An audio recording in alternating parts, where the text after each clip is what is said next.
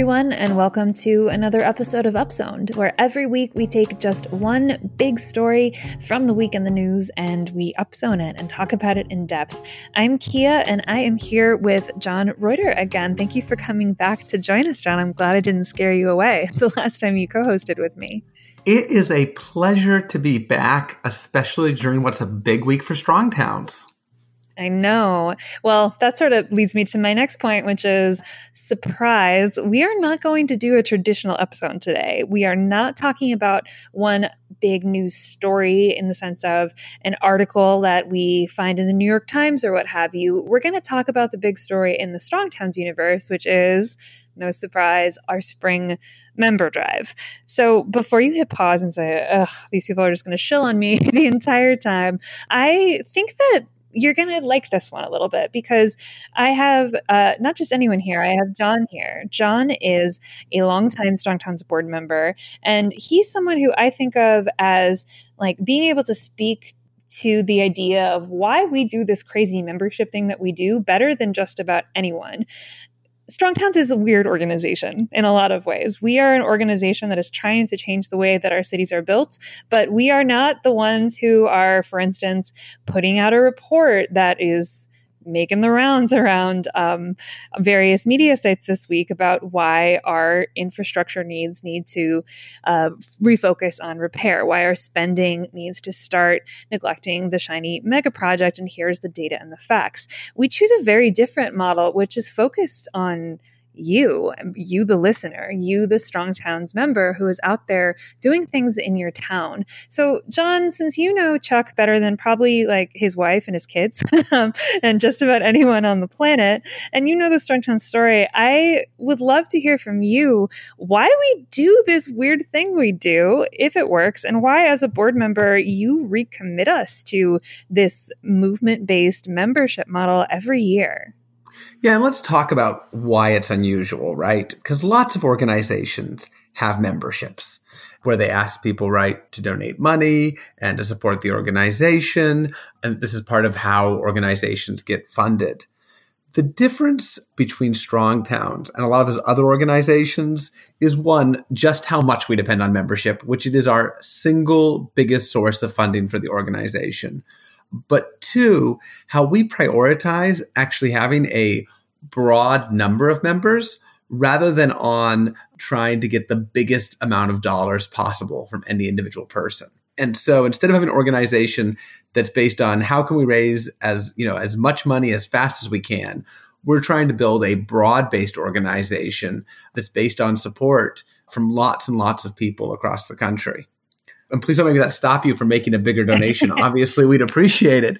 Sure. Um, but it is an unusual part about this model, whereas most organizations, uh, nonprofits, spend most of their time trying to go after those big, big donors. And we spend most of our time trying to think about how we tend to this movement. It's pretty remarkable. I mean, I've worked for other nonprofits before I came to Strong Towns. You work for a nonprofit full time, John.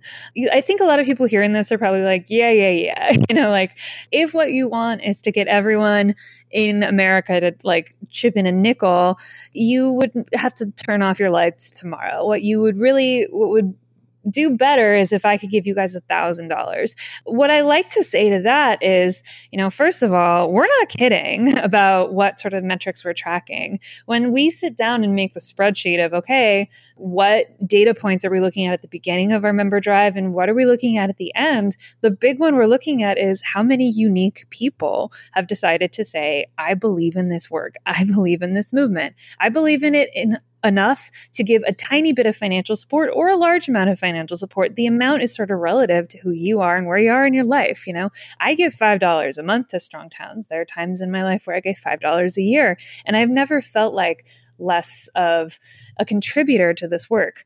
The other thing that I think is really interesting is like how we spend your money. Um, specifically, when you are giving $5 to Strong Towns, we're going to spend it much in the same way that we're going to spend someone who gives a million dollars to Strong Towns. No one's done that yet. If you would like to, go nuts.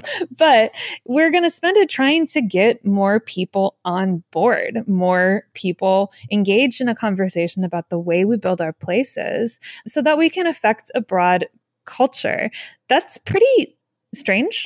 And it's something that I grapple with all the time. And the longer I'm here with it, the more I'm like, this really is the long game that we should be playing.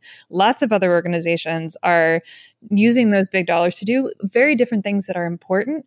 But I think that until culture changes, we're never going to have the sort of lasting change. I feel like that's my member testimonial. Why don't you tell me a little bit, John, about why you are a Strong Towns member, maybe, and why this membership model still inspires you? Well, to me, it's about supporting this growth of a movement. And that's really at the core the difference between strong towns and a lot of these other organizations that are in a similar space, right? That often are focused on elected officials or are focused on engineers and planners and architects that are really focused on that professional class. Um, and look, we have many of those people within our membership, and we love having those people in our membership. But what Strong Towns does is reach beyond them to the people who live in our communities and our neighborhoods and is building a broad base of people who can act where they are to build strong towns. That's where the membership model comes from is trying to align that belief that the way we're going to change the places we live in is also going to be linked to our ability to grow and maintain this organization. And let, let, me just stay with it. So, so Chuck and I were driving in a car near Sandpoint, which is the most beautiful city in the country. Uh, it's a small town, about six thousand people. Uh, we're actually on the city council. And whenever I can, I try to I try to plug it again. Anyway, we were actually driving up around there. I had come out to meet with Chuck to talk about our model, our financial model of how are we going to raise money for this movement. And specifically, we were talking about how do we raise some of these bigger dollar donors and how do we have a major donor program and where do we go and what do we do? One of the great things and one of the frustrating things about Chuck is that, uh, uh, you know, he is a Midwesterner to his core, and that humility to his core, and someone who feels deeply uncomfortable asking anyone for money ever. um, so he was struggling with that whole idea of needing to go out and ask for big bucks. And he said to me, maybe this just comes from my deep sense of discomfort in going out there and having those conversations. But how important is it that we raise money that way versus that we actually make broad asks of our membership? And I had a long pause there because that was a very different way, particularly at that point in time, to think about how you built a movement. And, and you know, after a couple minutes, what I what I said to him was, you know, I think you actually might be onto something. Because the reality is, if we can make it so that our core funding relies on us reaching as many people as possible and having and building deep connections with them and providing them um, something of value that helps them make their community stronger, then that'll ensure that what lets our organization have the revenue it needs to exist is aligned with what makes our organization effective in helping people build strong places. And that's where this model comes from, where we're tracking not the number of dollars raised by a membership drive, but the number of members generated by a membership drive, right? That's the key number for us. Because when we think about things in that way and believe that, yes, the revenue will follow, but we'll also be building the stronger movement, it aligns our financial incentives to grow a movement and to have a strong organization with our mission incentives to grow a strong movement and have an impact out in communities. And that's why we have this particular uh, financial model. And it's why I feel so good about being part of the model and making a donation annually to Strong Towns. The reason why is because I know I'm contributing to building a stronger movement and that the way that I'm contributing even is actually helping strengthen that movement and build a stronger, you know, build a stronger community for us to all be in. Does that make sense? It does. And I think it sort of shows how we walk the walk, you know, of like the the talk that we're talking about all the time about feedback in our cities. We talk constantly at Strong Towns about how the places that we live in need to be responsive to feedback. And the feedback that we're listening to most is are a few powerful people saying, We believe in this? Great. Are thousands of people around the country saying, We believe in this. We don't know exactly how to do it, maybe. We don't have the means to do it on a great scale, but like we're going to try. That says something more amazing to me. There's a story that's going to be coming out on the podcast, um, on the other podcast soon, Strong Towns Proper podcast, I believe. I'm trying to get my member story straight. But it's about a high school teacher in North Dakota who got his students basically to watch the Curbside Chat, the flagship Strong Town's presentation that Chuck gives all over the country. They watched a video version of it and they wrote papers about how it could apply in North Dakota. They sent those papers to the governor, which is a guy named Doug Burgum, who also happens to be a Strong Towns member. And Doug actually came and met with the students. And that's how we picked it up. You know, like I, I run mostly the communications and media for Strong Towns. So I have a little Google alert. You know, I'm pretty scrappy in the way that I gather my data. And, you know, I get a Google alert that says students meet North Dakota governor and here's why. I think that if we were the kind of organization that was just talking about how are we reaching people in centers of power, we would have poured all of our efforts efforts into trying to get Doug Burgum on the line, trying to get the governor of North Dakota to implement changes. But the reason that he believes in us, I believe, you know, not to speak for Governor Burgum too much, is that we're the kind of organization that is equally interested in those high school students because they're the next generation that's going to fundamentally change the way that we view culture. They believe in that public school teacher who is going to you know, reshape the way that people think about the way their towns are built. And I just, I love that story. It tickles me because, yeah, it does still have the governor involved. But more importantly, it shows how we can grow coalitions that are going to grow completely new places. And I just, I love that story. You all should look out for it very shortly. Those are the kind of stories that I think like surprise me how they happen more and more and more. And you can check out like strongtowns.org slash success to read these stories coming in from all over the place. But it's just, it's organic things of people reading this message, thinking about it, and then applying it to where they live and coming up with all sorts of things um, that we couldn't have done through a method that was like, you know, we will tell you exactly what to do, right? Or if, if it was all a command style organization where we felt like we needed to own every action or every decision, but instead having a movement where people make their own decisions, where people think these things for themselves, where Strong Towns helps people learn to fish and teach people to fish rather than fishing for them, has changed the scope of what's possible in our work and the ability for it to reach so much further. And, and that's because of our members and our readers and the people, right? Membership is just an indicator of how that message is spreading to, to thousands and over a million people a year now reading the site. I gotta say one more thing, John. Um, when you were talking about how Chuck has a Minnesota based allergy to asking for money and to asking people to basically invest in his work because he's going to put his nose down and he's going to do it no matter what. I couldn't help but think back to the first time I heard Chuck make a membership ask at a live event. It was at our Tulsa summit out in Oklahoma a few years ago. And Chuck got up on the stage and he made his little ask. And a few minutes later, he came down and he said, You know, Kea, how'd I do? I know you used to work in a more fundraising focused role. Do you have any tips for me? And I was like, well, Chuck, you said sorry about four times, you know, like per sentence. you know, you said the word desperate about eight times and you blushed the whole time.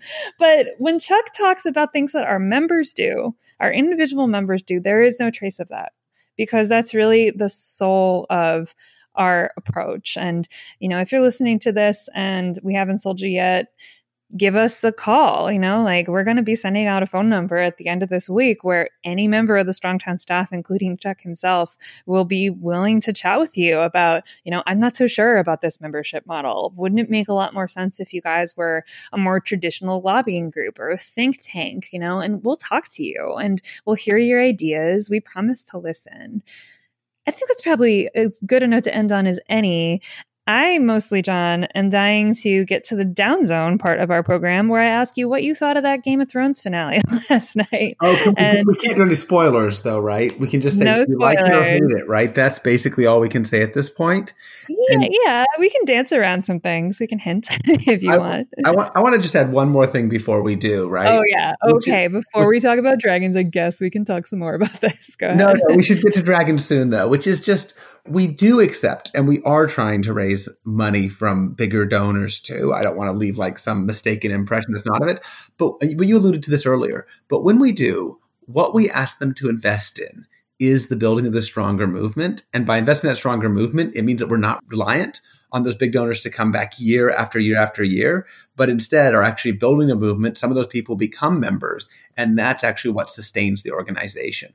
And so having membership be the core of the organization and be what sustains the organization means that we really, even when major donors come in and bigger foundations come in, that at the end of the day, the people that this organization belongs to, the people that we serve, the people that we're built around, um, are our membership and our readers and and our people like you that are listening to this to this podcast. And I think that's one of the really incredible things about strong towns you know, as opposed to the world of Game of Thrones, where it's all about the big powerful forces and who's got a dragon or an army. Yeah, exactly. That was a seamless transition, John. I'm really impressed by that.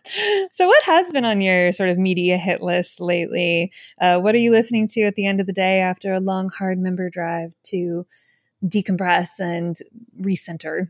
Well, if you're going to say if you're going to say hit list, then we've got to go to what do you watch after Game of Thrones, which for me, which for me initially is Barry, right, which is a yep. show about a hitman, which why I tied to hit list. And then I'm also just like getting dragged around by all of this television, desperately trying to figure out what am I going to watch because uh, whether you like or hate or love the ending of Game of Thrones, it is the kind of thing that makes you go, oh, maybe just one more, maybe just one more show of something. I need something to like fill that addiction and to and to come off of it. So those are some of the things on my mind. But I just read this book called House of Nutter: The Rebel Tailor of Savile Row uh, by Lance Richardson. So it's House of Nutter, and he's this he's this tailor. This is very different than any Strong Towns thing, right, or pop cultural thing. But he was this tailor who made a lot of the outfits for like Elton John back in the 70s. And I'm thinking about this, you know, this new biopic of Elton John that came out. And he made just these super eccentric and bold suits with the big lapels and all this kind of stuff. But what I loved reading about him was really what does it mean to go into this place of Savile Row that's filled with tradition and keep the things of it that are valuable while trying to come up with a brand new vision? And I feel like so often that's the challenge that we face is to live within tradition and the value of time honored tactics and techniques and things that we've learned while still bringing ourselves to it and creating something new and different and that's expansive. And I just found that really in- inspiring, I guess, personally, and, and, a way to think about like, uh, you know, life. Oh, I love that. And I cannot wait to see Rocket Man. It looks like a ton of fun. I mean, the summer, I will see virtually anything in an air conditioned room, but I will certainly see that one. For my submission to the Down Zone, I'm going to talk about uh, Toni Morrison's collection that came out recently. I just read it. It's called The Source of Self Regard. And as someone who works for Strong Towns and like I read short form journalism and essays all day to populate our social media feeds. I'm reading our members' take on what they've done in their towns. I am looking at every single time a city councilor says on like the public notes of a meeting and it pops up on my Google Notes like or my Google alerts you know, Strong Towns really impacted that. I'm reading that. So when it comes to the end of the day, I don't usually consume a lot of journalism, but Morrison's collection collects all of her essays and articles over the past of however however many odd years in her career. And I thought it was really marvelous. And there was one sort of run of essays in particular that I think the Strong Towns fans might be interested in, where she talks about like the establishment of the literary canon, what it means, and how it changes over time. And it just sort of gave me that that nice little spider sense tingle of, you know, Strong Towns fans would be interested in this because our literary traditions evolve incrementally over time. They you know our ideas of what is great and what is worthy evolves as we evolve. And i just loved seeing that applied by such a brilliant brilliant person. And yeah i just adored reconnecting with morrison's mind all right. Well, I guess that kind of does it for us today. Thank you so much again, John. And thank you to everyone who's listening for supporting the movement, for listening to Upzoned, and for doing what you can to build strong towns. Be sure to visit strongtowns.org slash membership and keep doing what you can to make your place a little stronger today. Take care, everyone.